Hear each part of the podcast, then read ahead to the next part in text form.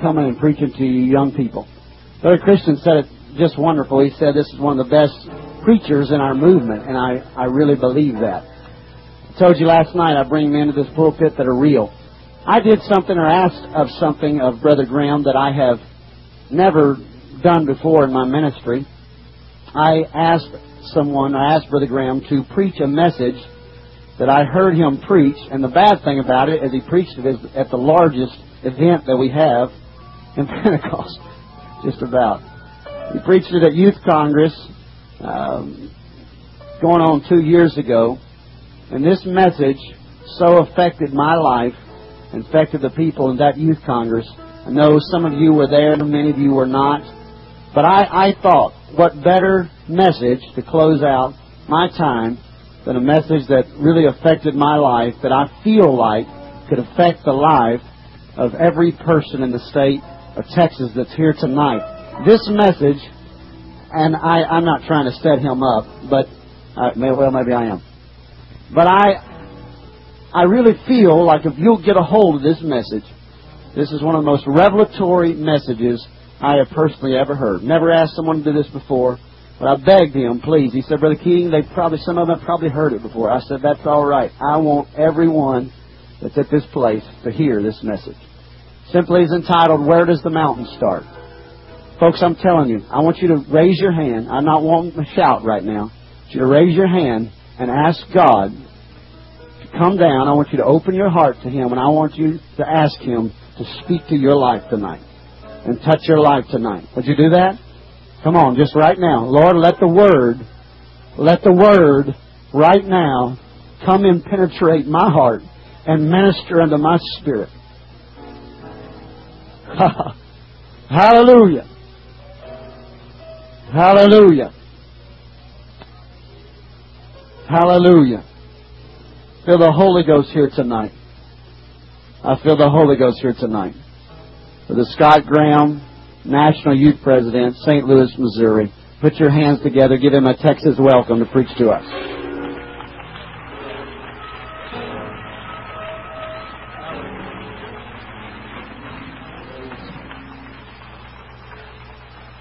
You're very kind. Thank you so much. It's a delight to be with you here tonight in what is my third youth convention in the last week. I've been spanning the continent, and I've looked forward to no place any more than coming right back here to Texas. I had occasion to be in this pulpit on a couple of occasions at youth camps, and I've always been so gratified by the privilege of preaching to the great youth here. And I have anticipated returning, and I'm delighted to be here tonight. I apologize somewhat for the condition of my voice. Um, this is not a sad song, as I love to preach, and I've been honored, but this is the 12th time I've preached in the last 10 days. If I had any sense, I would just be low key and kind of Presbyterian, but I don't know how to do that. And so I just have to pin my ears back and preach. And, and my wife told me about halfway through the last four nights when I was at the Western Youth Convention was splattering my tonsils all over the back wall of the auditorium. She said, you still have to preach this weekend. I said, I know, but God will help me. He's going to. It's going to be all right. Amen. I'm delighted to be here tonight with your good district superintendent, Brother Russo. Thank you for the privilege to be here tonight, stand in this pulpit, and to address the youth of Texas. And I join my voice, what there is of it, with, uh, thank you, with um, the others that have sounded here tonight to express my appreciation and esteem for Brother Keating and the great job he has done here with the Texas Youth Department. He's been a valuable part of our youth committee, reigned as Youth President of the Year. He assisted us on our planning committee. He's been an important part of what we've done and I've been so gratified to have him as part of our General Youth Committee. And for what it's worth, without hiring Vito and Guido to come break his knees, I did what I could to talk him out of this, but uh, it was to no avail. Uh, but I, I do respect his decision. We will miss him. And uh, you, you've had great leadership here, and he and Brother McLaughlin, and I know that will continue. But I join my voice with the others in thanking him for his service to this youth committee and the many friends that I have in the house here tonight, I greet you in the name of the Lord Jesus Christ. Now, Brother Keating made the disclaimer. I, it's a weird thing about preaching at Youth Congress. Work for months getting ready for it. I've, I've got notes right now I'm working on for this summer. Work for months and months and months to get that ready, and then you preach it once and chuck it. Everybody heard it. And you're not going to take that one around and repeat it too many places. But Brother Keating called me about this night, and he asked me specifically if I would consider and pray about bringing to you this particular word that God entrusted to me. I told folks after Youth Congress when I preached this, um, there are times that all of us in ministry, all of us who preach, we'll just be honest, go looking for a message. And then there are times when a message comes looking for you. And this was one of those things that came hunting me. And God spoke to me one night, and I'm pretty cautious about saying that, but it's true. And the Lord gave me a message that I felt like was applicable to the youth of our fellowship, and knowing that there were some of you that, uh, certainly many of you probably that weren't there, and knowing that even those of you that were, many of you won't remember it, I want to direct your attention to Exodus chapter 19 tonight. Thank you so much for allowing me to be here this evening. Now, preaching is a group activity effort. It is not a spectator sport. This is not a stage. You didn't buy a ticket. Uh, you don't get to spectate and sit back and see how I perform and then go out later and talk about whether or not I did any good. Sorry, it don't matter. You get to participate in this. Everybody's a part. Exodus chapter 19, and I will begin reading in verse number 10. Exodus 19 and verse number 10. The Bible says, And the Lord said unto Moses, Go unto the people and sanctify them today and tomorrow, and let them wash their clothes. And be ready against the third day. For the third day the Lord will come down in the sight of all the people upon Mount Sinai.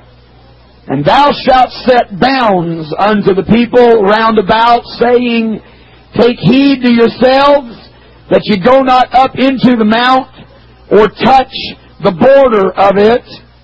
Whosoever toucheth the mount shall be surely put to death.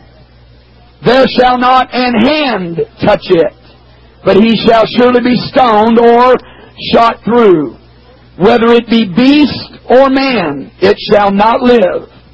When the trumpet soundeth long, they shall come up to the mount. I will, as Brother Keating said tonight, be preaching to you from the topic, where does the mountain start? And if your heart will be open tonight, God is going to help you to get some things straight in your heart about what it means to live for God. And the Holy Ghost is going to help you understand a little better the value of what it means to be safe where God puts you. Amen. Would you just put your hands together and make a little noise because you're way too quiet right now. Now, open your lips apart and use your voice with your hands and give praise to God.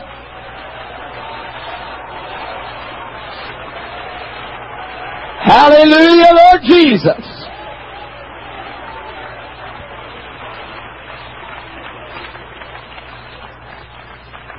Praise God. You can be seated. I will start tonight with a statement that is self-evident and I know that y'all know it, and I figure when I say this, I'm going to get about this much reaction because it is so simplistic and so much a given that I'm afraid we don't appreciate it like we ought to. But our God that we serve is a God of extremely rich mercy. Now I am going to be very forthright tonight in describing our God in some very clear and certain terms. But let's not lose sight of the fact that the Lord Jesus Christ has demonstrated His grace in our lives every day that we live. Lamentations chapter 3. It is of the Lord's mercies that we are not consumed because His compassions fail not. They are new every morning. Honey, when you get up tomorrow and the sun has risen, you got reason to be glad because there's brand new mercy for you every day. Psalm 145, the Lord is gracious and full of compassion, slow to anger and of great mercy. The Lord is good to all and his tender mercies are over all his works. Ephesians 2, and you hath he quickened who were dead in trespasses and sins, wherein in times past you walked according to the course of the world, according to the prince of the power of the air, the spirit that now worketh in the children of disobedience. But God, who is rich in mercy, for his great love, wherewith he hath loved us, even when we were dead in sins, hath quickened us together with Christ, raised us up together, made us sit together in heavenly places. Come on now, by grace are you saved, through faith, and that not of yourselves. It is the gift of God, not of works, lest any man should boast. I'm here to tell you you're saved by grace.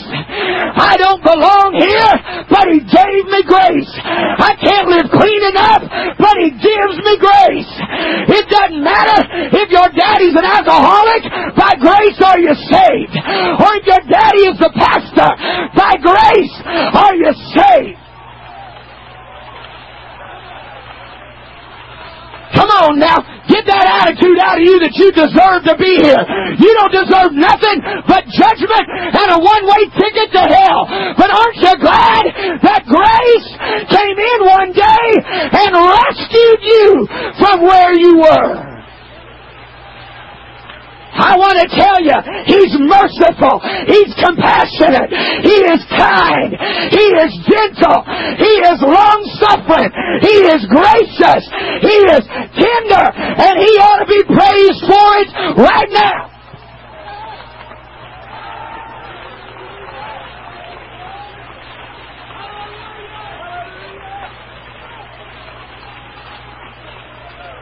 If I didn't have somewhere else to head, I'd spend just a little time right now convincing you of that. Because some of you are giving me that sanctified look like, well, but I'm a pretty good guy and I just, he's kind of blessed to have me. Honey, I need to rattle your cage just another minute. You don't deserve one thing except judgment and penalty and punishment. I don't care if you got a nine button suit and your hair is in this fancy do. Honey, you need to get some of that out of you and realize if it wasn't for the grace of God, you could be the biggest drug dealer in your city. You might be a gangbanger. Honey, don't tell me what you wouldn't be if it wasn't for the grace.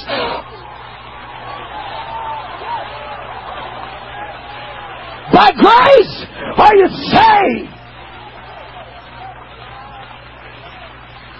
However, you better also remember this fact that God has a backbone too. Don't you ever get the mistaken idea that just because he's merciful, that he's a wimp. Don't you ever get mistaken that just because we shout about amazing grace, that you're going to wipe your feet on His grace and just do old thing you want to and ignore the precepts of the Word of God and that He is constrained by His mercy to wink at it. He is not a wishy-washy, spineless, limp-wristed, gutless, can't make up His mind kind of God. He is a God that says what He means and means what He says and you're not going to thumb your nose at him with impunity.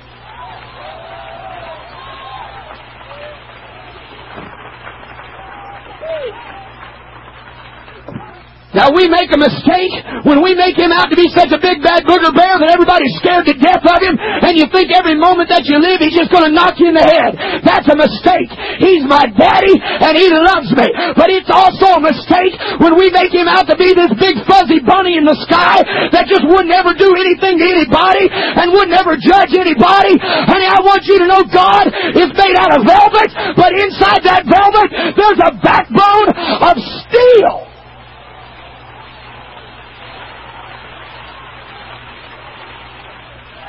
He is a God that's compassionate, but He's a God you don't want to mess with.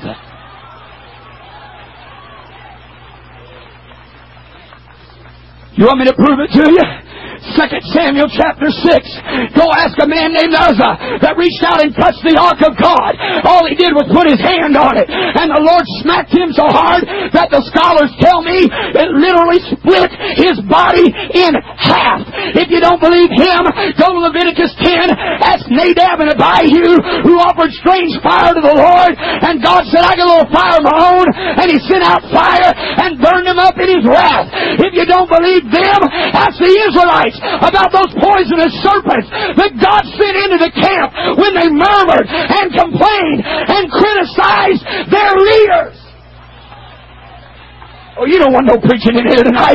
Go to Daniel chapter 4 and ask Nebuchadnezzar about being sent out into the field with the mind of a beast and eating grass, fingernails like bird claws for seven years for his pride.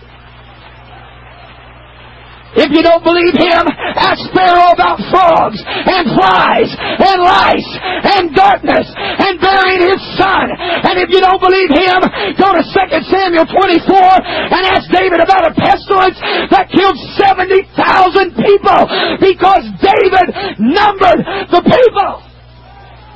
Well, I know you give me that look, Albert Brother Graham. You know that's all in the Old Testament, and, and and you think God changed in those 400 years in between, huh? You don't think He meant what He said in Isaiah, when He said, I am the Lord, and I change not.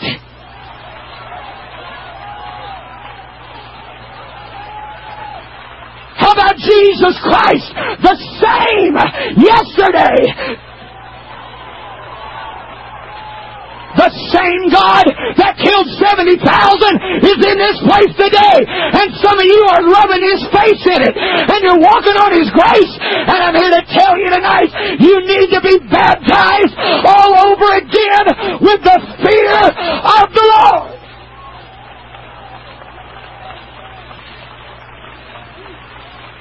I'll take you on this side of Calvary. Go have an interview with Ananias and Sapphira.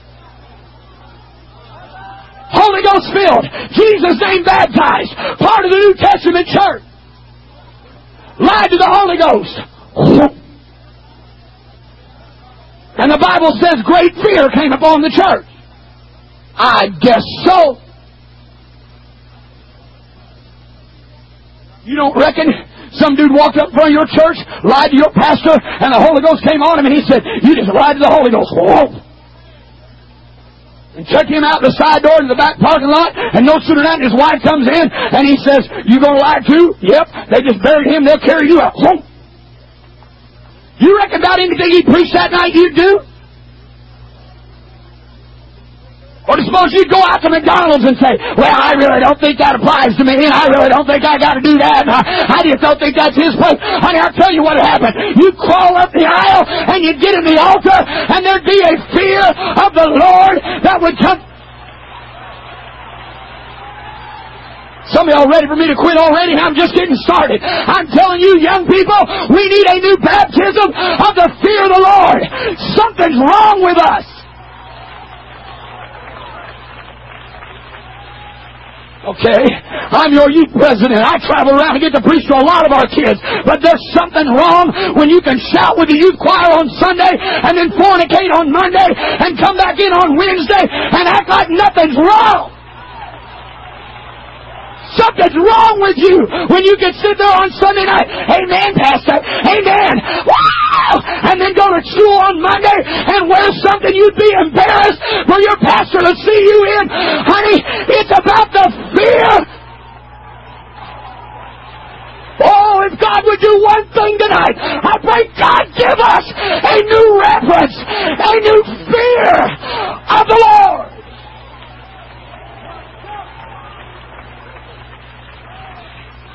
So I just don't know about that. Well, you just argue with the Word of God then.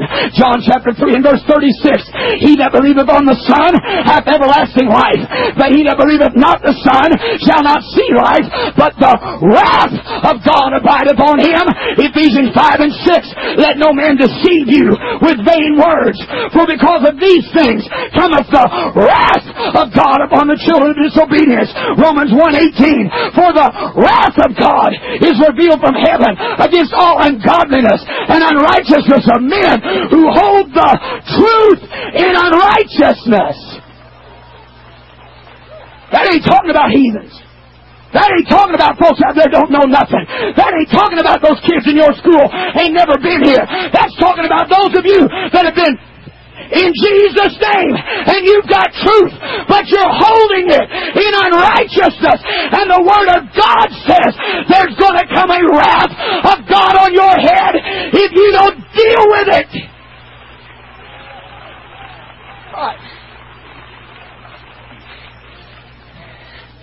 So let me take you to the Israelites who are three months out of Egypt. They arrive at Sinai and God prepares to meet them. God sends a word to Moses and says, three days from now, I am coming. On three days from now, I'm going to descend to the top of that mountain. And when I come, I will not come like some little wimpy dude fluttered out of the heavens on, on, on, on silver wings. He said, when I come, that whole mountain's going to tremble. It's going to be filled with smoke. I'm going to come with power unlike anything they've ever seen. And so he said, you tell them between now and the time I get there, I want those Israelites to sanctify themselves. Because he said there is something about the announcement that the Lord is coming that makes all God's children want to get right before he gets there. Thank you for that.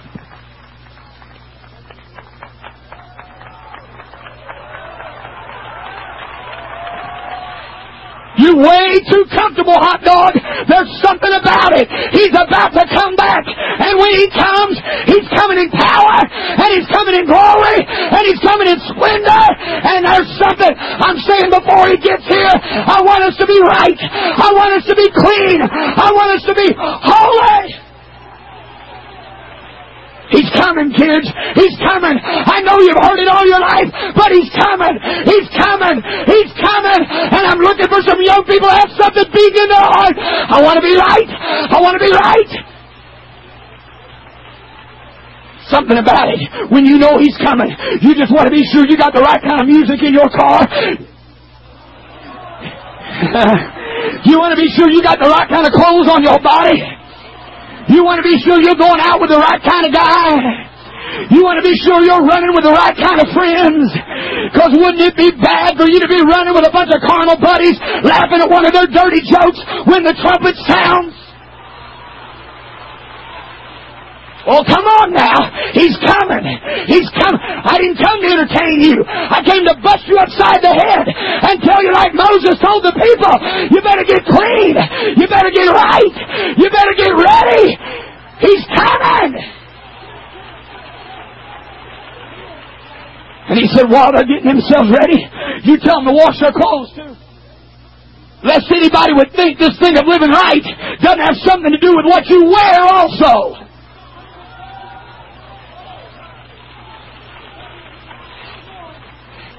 When God got there, that whole mountain shook. He came down in a fire. And the Lord said, Moses, you tell those people that when I put my foot on that mountain, any body that touches that mountain dies. Ain't no ifs, ands, or buts about it. No excuses, no grandfather clauses, no get out of jail free cards. Anybody that touches it, man or beast, dies. Well, Lord, uh, how about if they're just kind of got one foot on the edge of it? Dead. How about if they just kind of reach over and dangle their finger in the dust of it? Dead. How about it? I only go to that website, say, once a week.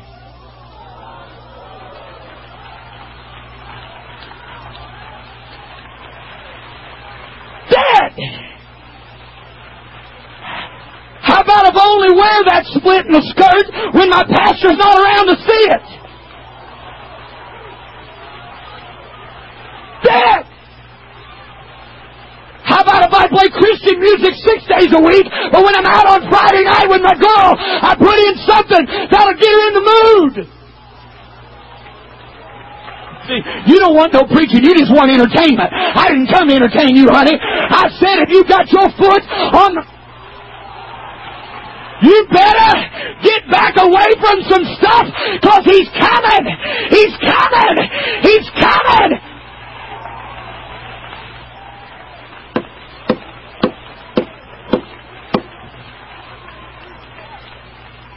If so much as their hand touches the mountain, dead. If they touch the border of it, dead. Be seated.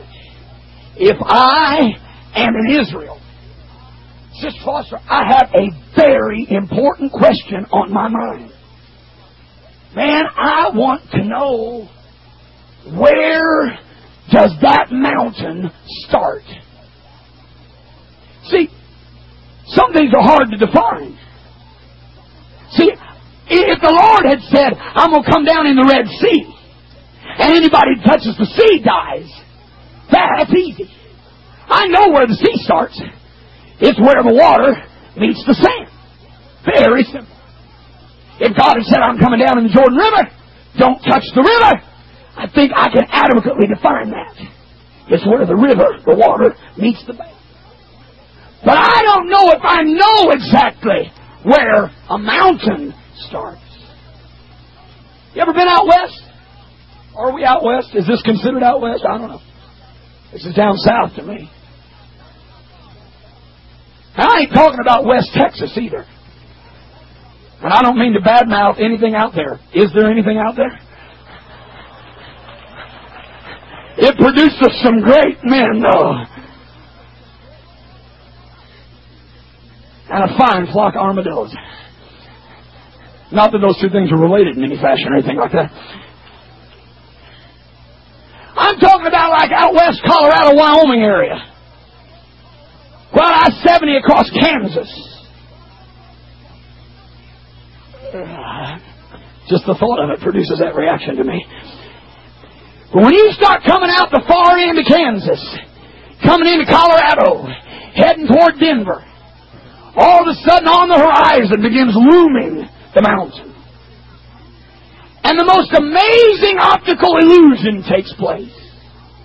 With that mountain looming so high in front of you, you would just know for sure if I ask you, are we going uphill or downhill? You'd say, well, Brother Graham, we're going downhill, can't you see? And I could stop the car, put it in neutral, and it would begin to back up. Because the looming size of that mountain makes it hard to distinguish whether or not I've already started going up or if I'm still on level ground.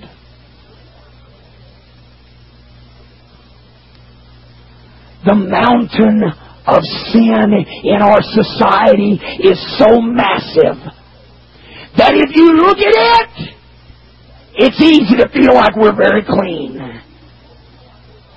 And to lose track of whether or not we're going up or going down. But I'm so much cleaner than they are. The question. He didn't say be holier than the unholy. He said be ye holy for... All right.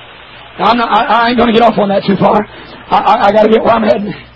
I'm just telling you, it's not easy to tell when level ground stops and the incline starts. And besides that, how does God define a mountain? Does the mountain start as soon as the incline begins, or does it need to be a five degree grade? And that's what God calls a mountain. Or is it 10 degrees? And that's where God calls it a mountain. All I know is that if I'm in Israel, I want to know. I don't want to be wandering around and accidentally get out on something that God can considers a mountain and die a fool's death because I blindly stumbled into an area that was off limits for me.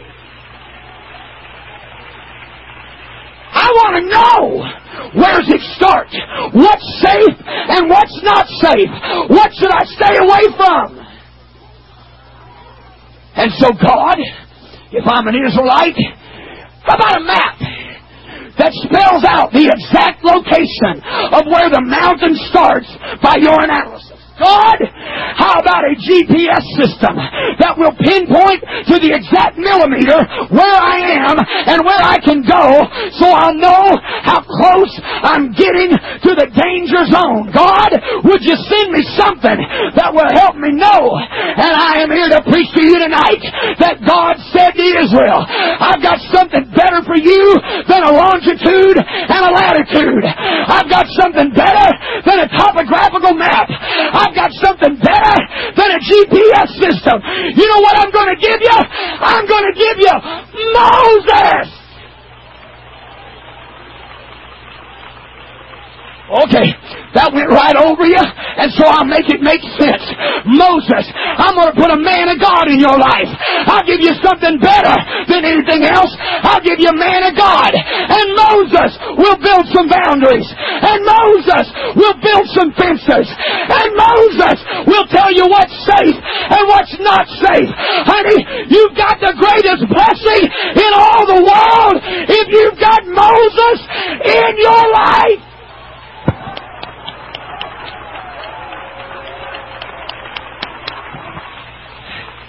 Huh?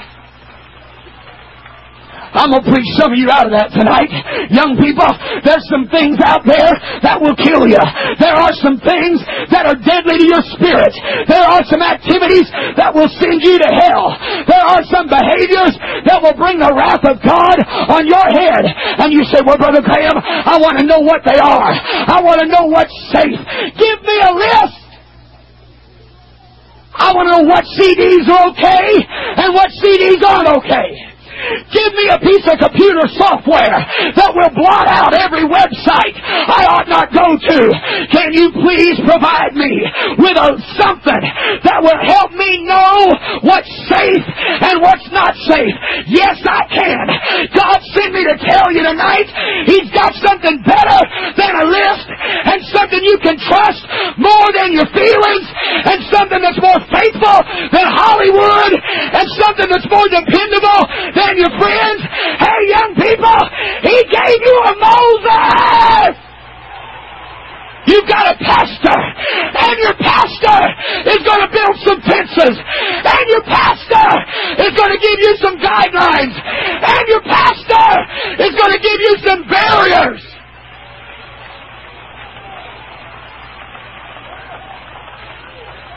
Well, y'all are daring me to preach tonight. I'm just about to. Some of you get your nose out of joint every time Moses puts a fence post in the ground. And you went, I don't think that's his job. Honey, that is his job. That's what God told him to do. And you ought not get mad and lay out of church and gossip and criticize and complain. You ought to go to shout. Thank you, Moses. Thank you, Moses. I didn't know that'd kill me. Thank you, Moses.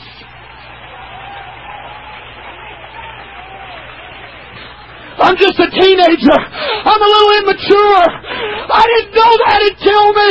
Moses, if it hadn't been for you, I might have been there when he comes. Thank God for Moses. Thank God for your pastor. I said, thank God for your pastor. Thank God for a man of God that's keeping me in a place of safety. Now, I'm going to bring balance to this because I will point out to you that Moses led those people for 40 years, but he didn't spend every day of 40 years building fences. Sooner or later, something's got to get in your heart where we don't have to have a fence around every activity to keep you away from it. Sooner or later, God's got to get in here. And when you start to touch it, the Holy Ghost checks you and says, no, no, no, son. No, no, no, no, no. That's not right. That's not clean.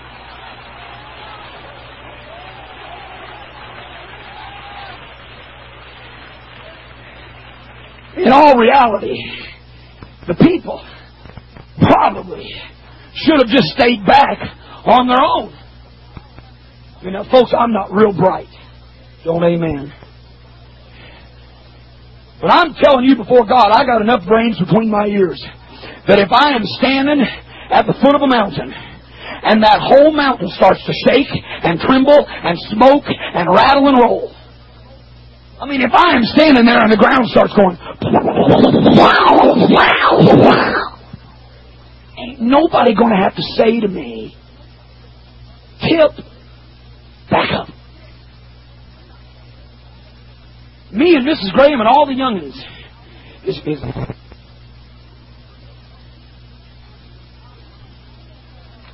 I mean, how much brains does that take?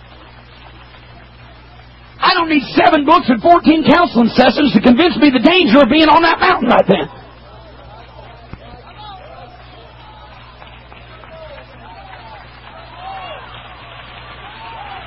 I'm getting there.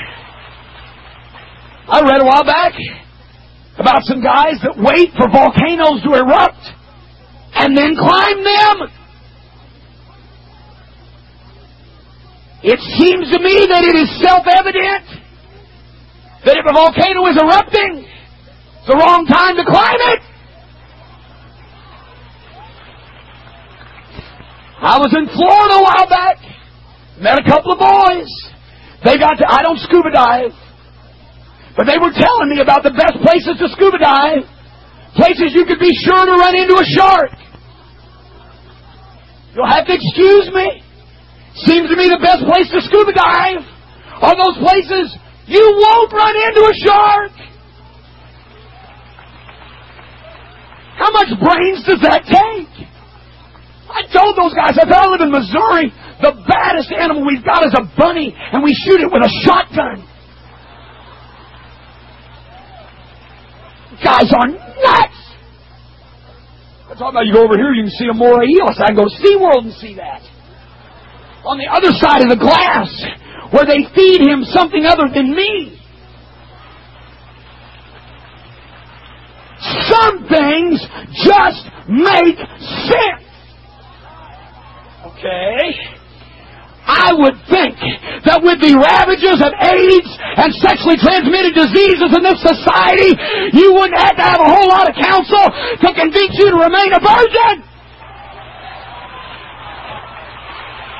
My God, why do you need a fence? Don't you have any brains?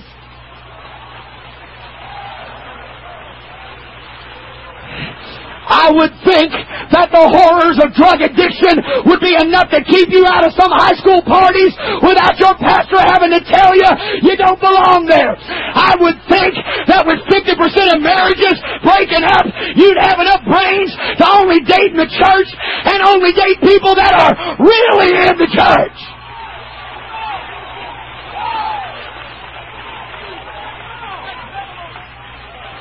And don't you tell me your hormones are out of control. You're not an animal. You're a child of God. Grow up. Grow up.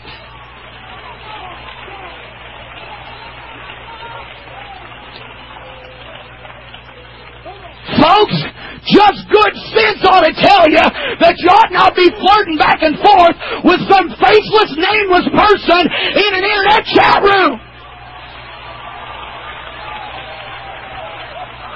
How much brains does that take? Honey, all you ought to have to do is look at the picture on the front of some of your CDs, and that ought to be enough to say, I don't need that in my spirit. It doesn't take a PhD. You don't have to be a rocket scientist. Honey, the mountain is on fire. Stay off the mountain.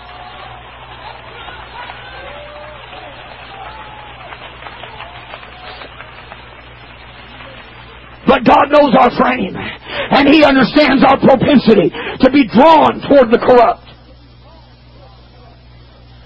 God understands that there's something in this nature that pulls us toward the perverse. Proof of it? Just read the USA Today about how many ignorant reality TV shows are on right now. People are lining up by the millions to watch every perverse attitude and action possible. Because our flesh draws that way. And so God knew that even though they probably should stay back, yet because of their nature, God said, I'm going to be so good to them that even though I gave them brains enough that should do it, I'm going to also give them something else. I'm going to give them a Moses so that when their good sense isn't operating, they'll run up against some preaching. They'll run up against some teaching. They'll run up against some counsel of their pastor. And I'll keep them safe by giving them a Moses. Hold on.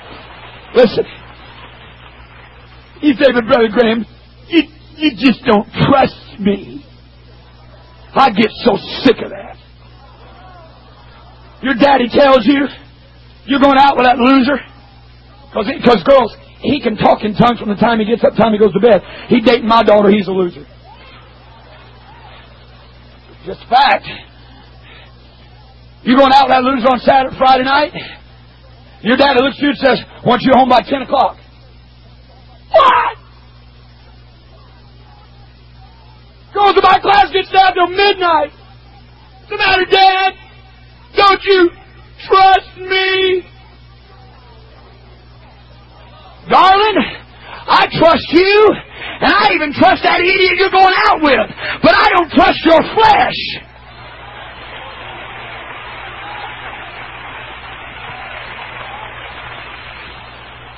But Pastor, why can't we go there? Don't you trust us? I trust you. I don't trust the devil. I trust you. I don't trust your flesh. I trust you. I don't trust some carnal kids. So I'm saying, Moses, build me a fence and show me what's safe. Honey, your soul is redeemed, but your flesh is wicked. And so, Sunday after Sunday, here goes that godly man that you call pastor to the difficult and awkward task of building fences.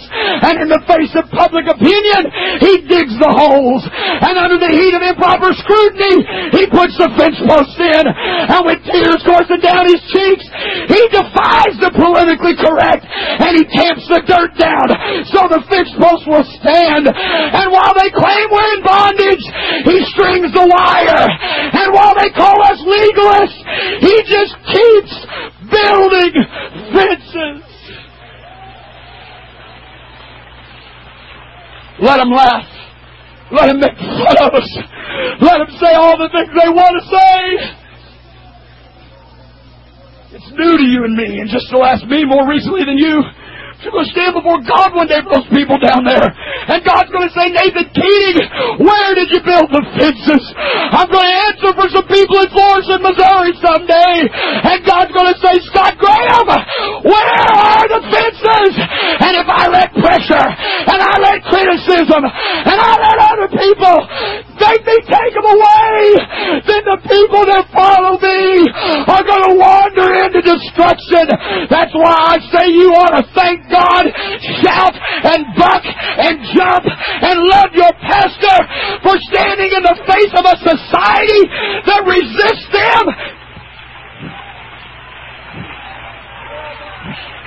Go ahead and criticize me. Go and laugh at me. But I got some young people I'm going to keep safe. I got some young people that are going to be ready when he comes.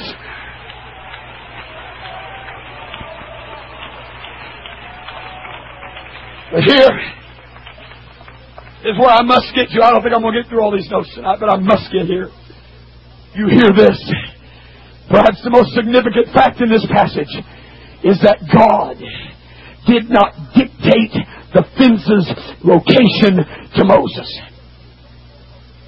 He told Moses to build a fence.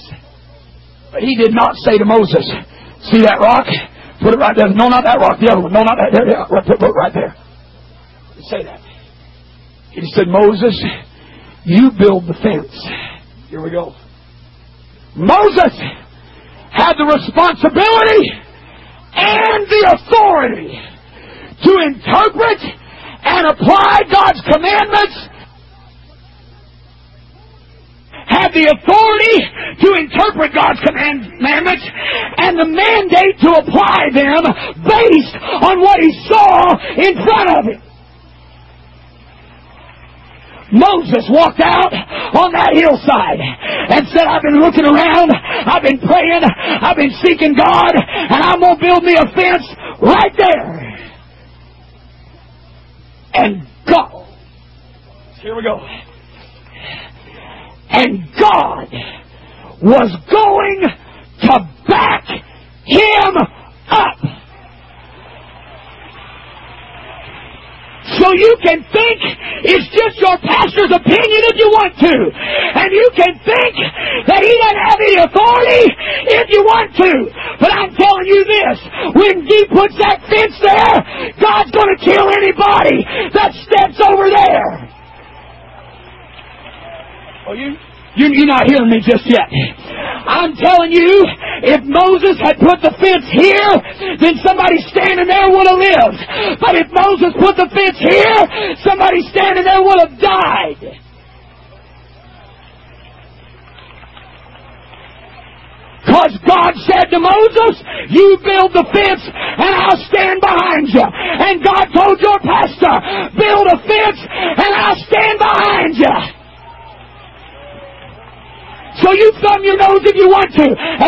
think I gotta do it.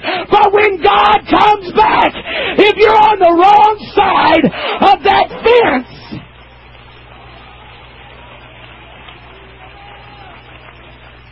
See, here's what I'm saying.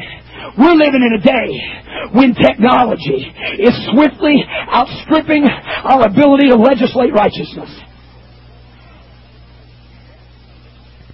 There's things in our society I can't find in the Bible. Find me a scripture on the internet. Find me one that has www dot anything. Find me one that's got dot. It ain't in there. So boy, that's kind of poor planning on God's part. You would have thought, knowing all things like He does and knowing that was going to come up, that He'd put a verse in there somewhere that applied. He did. You want to know what it is? Obey them. They have the rule over you and submit yourself for they watch for your soul. That's what God said. He said, I'll give you a Moses. He'll build a fence and your job is to stay over here. All right, here we go. I'm going to wade right out there because I ain't scared of him. You name it. Brother Graham, here's what I don't get.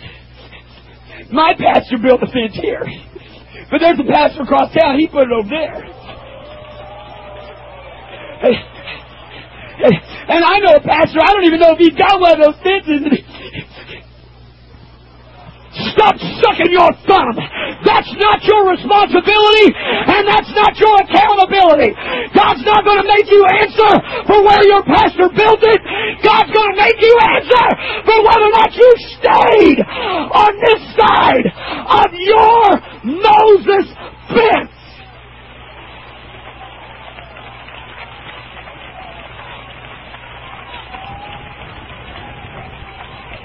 You say, but Brother Graham, I was still on this side of that pastor's fence.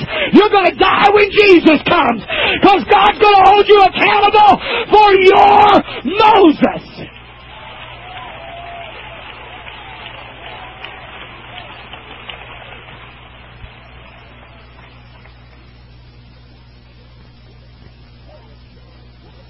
That's good preaching. Thank you. I needed a little positive affirmation right then. Some of you are looking at me kind of going, well, I don't know if I believe that or not. You know why? Because you've never got your flesh under subjection to your pastor's preaching. And you think you're smarter than him, and know more than him, and more spiritual than him. I'm telling you, God gave Moses the job. Moses will answer for it. You're going to answer for whether or not you stay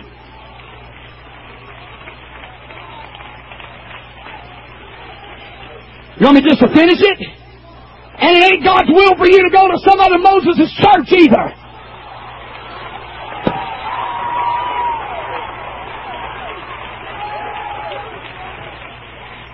Honey, you don't get to go to Lowe's and shop through the fences. You can't take your gift card to Lowe's and go, well, I don't think I like that pastor's fence, and that one's better for me. My flesh could handle that one. Honey, I don't want my flesh to handle the fence. I want the fence to handle my flesh. Come on, somebody. Fall in love with your Moses. Thank God for your pastor. Thank God for the fences. Thank God for what he built.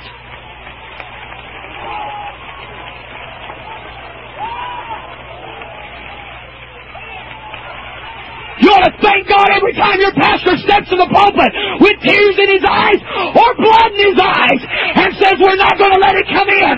We're not going to let it take us to hell. I've been in my study. I got a word from God and we're going to build a fence right here.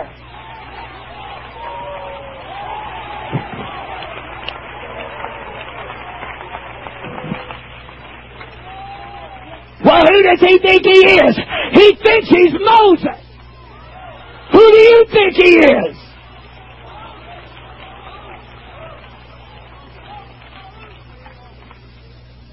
I'll tell you who he is. I'm gonna, I'm gonna, I'm gonna kind of pick through here a little bit. I'll tell you who he thinks he is. He thinks he is God's voice in your life. And I think he is too.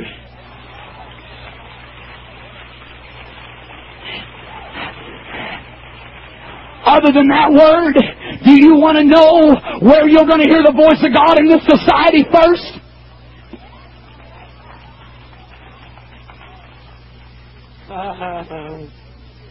well, Brother Graham, I'm very spiritual at 13. And God just speaks to me. You need a spiritual hearing aid. You're hearing voices, but it ain't God. That's your stinking flesh trying to convince you that the man of God doesn't have any right to step into your life and establish some things. My God have mercy. Oh, you need to hear me tonight.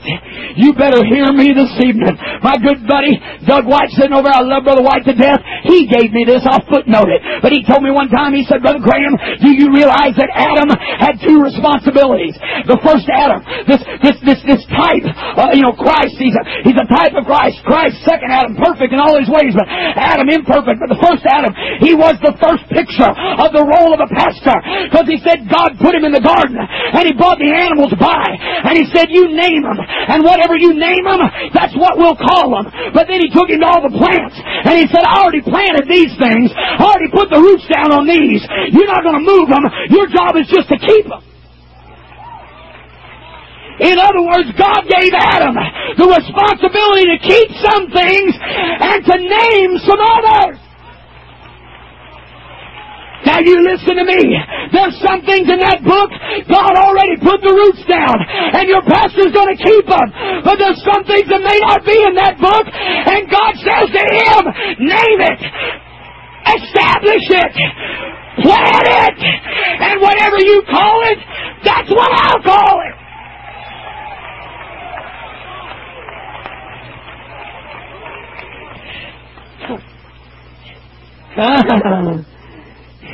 Here's little Samuel in the temple.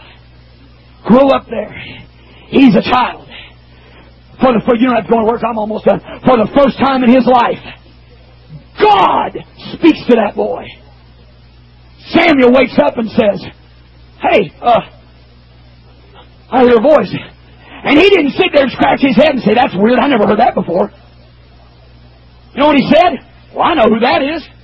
That's the pastor. Went running into Pastor Eli and said, What do you want? I didn't call you. Goes back to bed. Voice speaks to him. Samuel. Hey, I know who that is. I've done been hearing that voice on Sunday morning, Sunday night, and Wednesday night since I was a kid. I know that voice. That's my pastor. What do you want, Pastor? No, no, no, I, I, I didn't call you. Get back in his room this time going, Samuel, ain't no doubt about it. I can't get confused about that voice. I've been listening to that one for years. That's my Isn't it fascinating that the first time he heard the voice of God, he thought it sounded just like his God's never going to speak to you something different than your pastor said. God's never going to sound different than your pastor sounds. Don't tell me he told you something else. He did not. He will sound just like your pastor.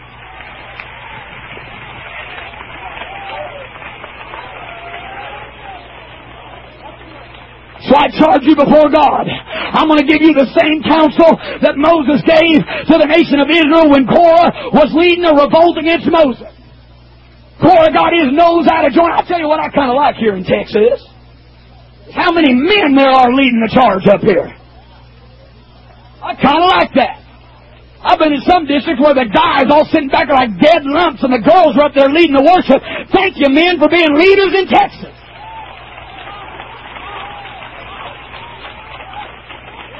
But when Korah started leading that revolt against Moses, saying, You take too much upon yourself, we're all holy, we hear from God, and Moses fell on his face before the Lord, and he got up and looked at Korah and said, If you die the death of old age, we'll know I'm not a man of God.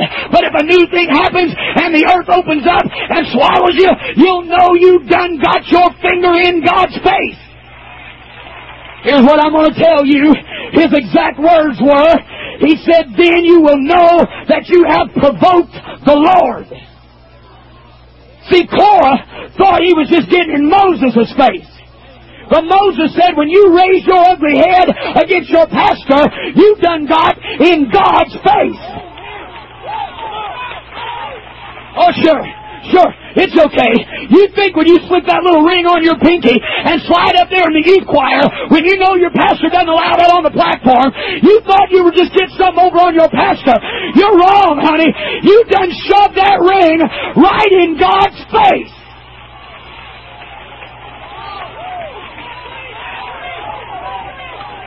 You better watch out because a new thing's going to happen. You just never know. But what this world might swallow you up.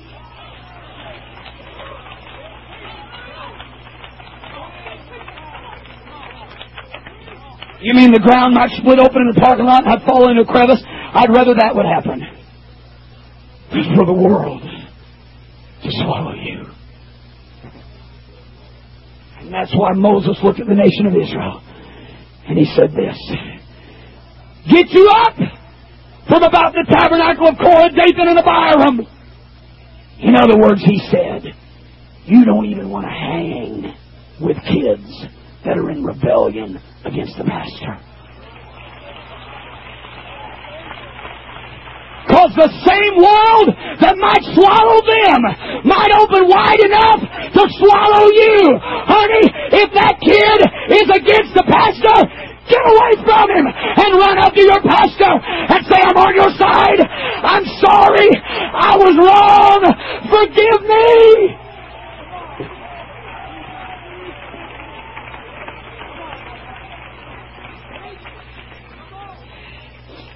So I'm just going to tell you.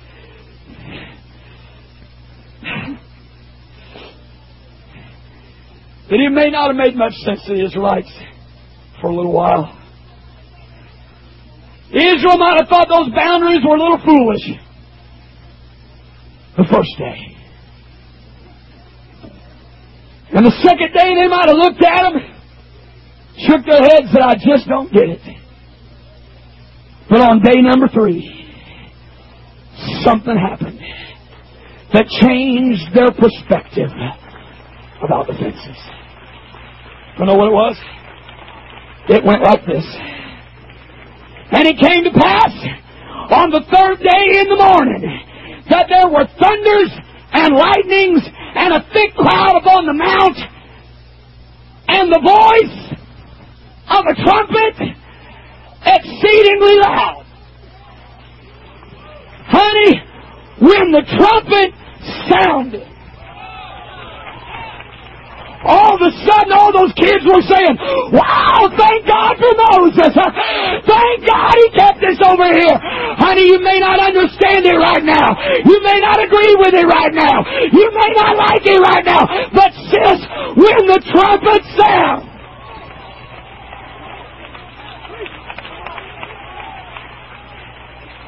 How, how far you want me to go with this? Brother Graham, do you know how tired I get of having to work with this hair that hangs down to here? Split ends and blow drying and getting it caught in vacuum sweepers and do you know what a problem this is? On day three, sweetheart. When the trumpet sounds, and you and all that glory go to glory, you're going to say, Thank you, Moses! Thank you, Moses! Thank you, Moses!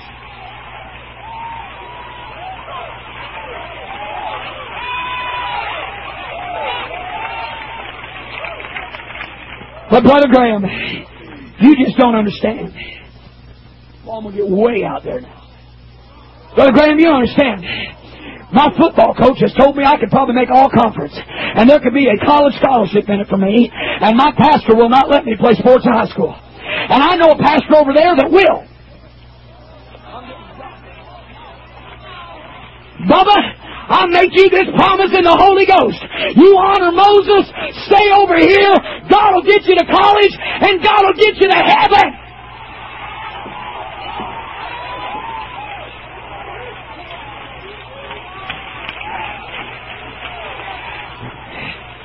Because I'm going to hit it right where it's at right now.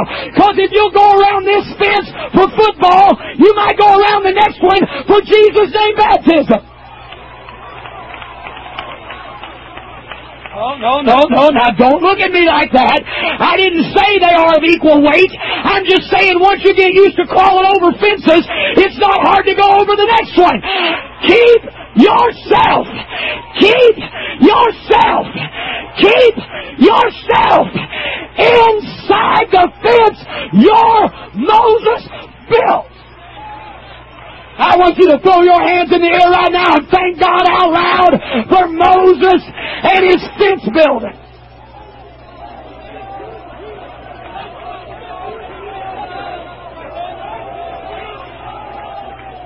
No, no, we're not done yet. Don't you stop that quick. Honey, he has agonized. He has sweat blood for you. He has taken criticism for you.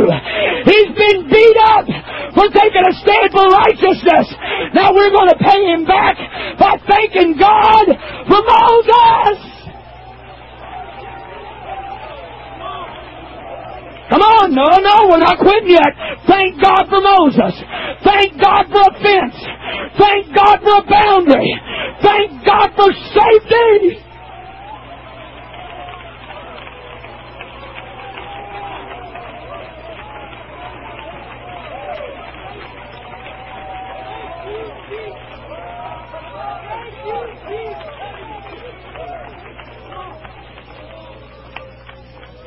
I want you to close your eyes right now. Now, when I was at youth congress and did this, we all went and found our pastors as best we could. Well, no, don't move. We went and found our pastors. We got in big circles and loved on him, hugged him, thanked him. I don't know how many pastors are here, but I was praying in my motel room tonight before we came. I couldn't feel released to do that tonight. Do you trust me? I want to tell you what the Holy Ghost told me needs to happen here tonight. There'll be time for reconciling, reconciling yourself with your pastor. And you can go home Sunday and fall down and kiss the soles of his shoes. And I pray Sunday when you see him, you come running in and hug him and say, Pastor, I love you more than I ever loved you in my life. I thank you more than I ever did before. And I commit to you the things I don't even understand. I'll live by them because I want to go to heaven. And I'm not going to complain and I'm not going to criticize. And if somebody else starts to criticize, I'm going to walk away from it because I'm just not going to be a party to that. You can go all those commitments to your pastor on Sunday. I'm going to tell you the Holy Ghost spoke to me and told me that there is need for wide, sweeping repentance in this house tonight. That before we go shouting, there needs to be a repentant spirit fall on us that some of your tongues have been wagging against your pastor. That some of you have been criticizing the man of God. That some of you have been party to activities in your youth group that your pastor does not know is going on. And you think you can get away with it. But God sent this preacher tonight to get in your face and tell you you will not walk in with impunity forever. When the Lord comes down on Mount Zion, if you're still on the other side of the fence, there is going to be judgment on your life. So I am calling the youth of Texas to a place of repentance tonight. Can you swallow your pride and put your fancy outfit in the floor? Can you put your well combed hair down on the carpet and weep and cry and ask God to forgive you?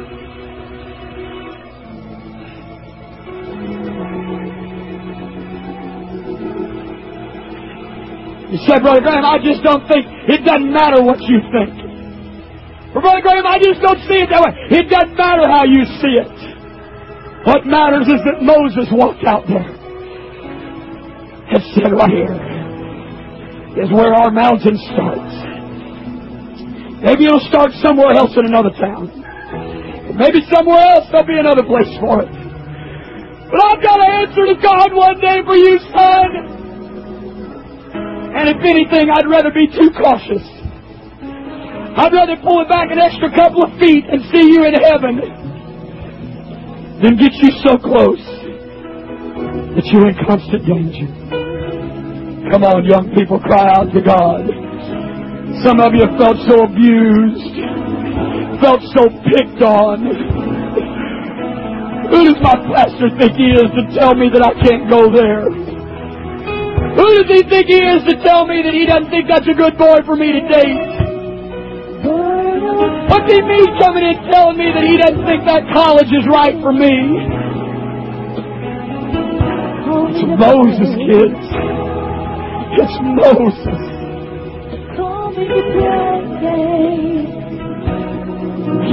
Do to?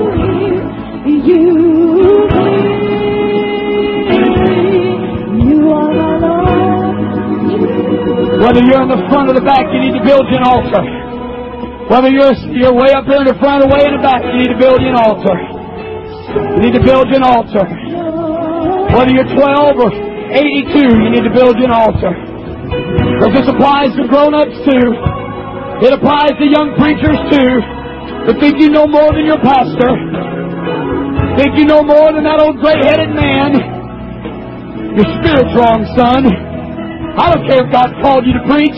It starts in submission. Come on, seek Him, seek Him, seek Him. It's too quiet in here. There needs to be a little groaning and a little howling and a little weeping and wailing and repentance in this house.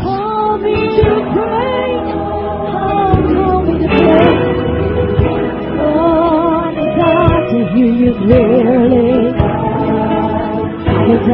to hear you. Girls, some of it is a bad attitude toward your pastor's wife. You've been upsetting Moses' wife because she came by and told you that split was too high in your skirt. And you got a bad attitude about it. And you've been complaining and griping because she came by and told you your hair needed to be different if you're going to be on the platform. And you got mad. You need to repent and then go ask that lady to forgive you for your bad attitude.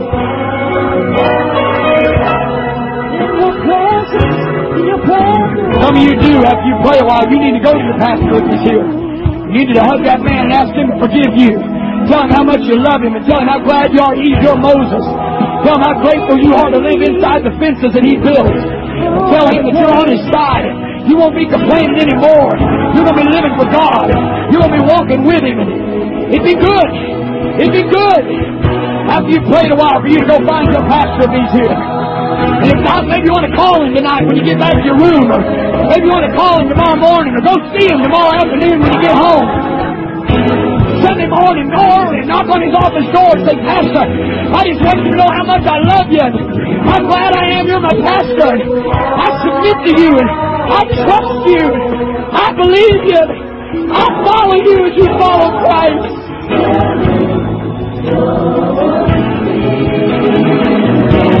my heart.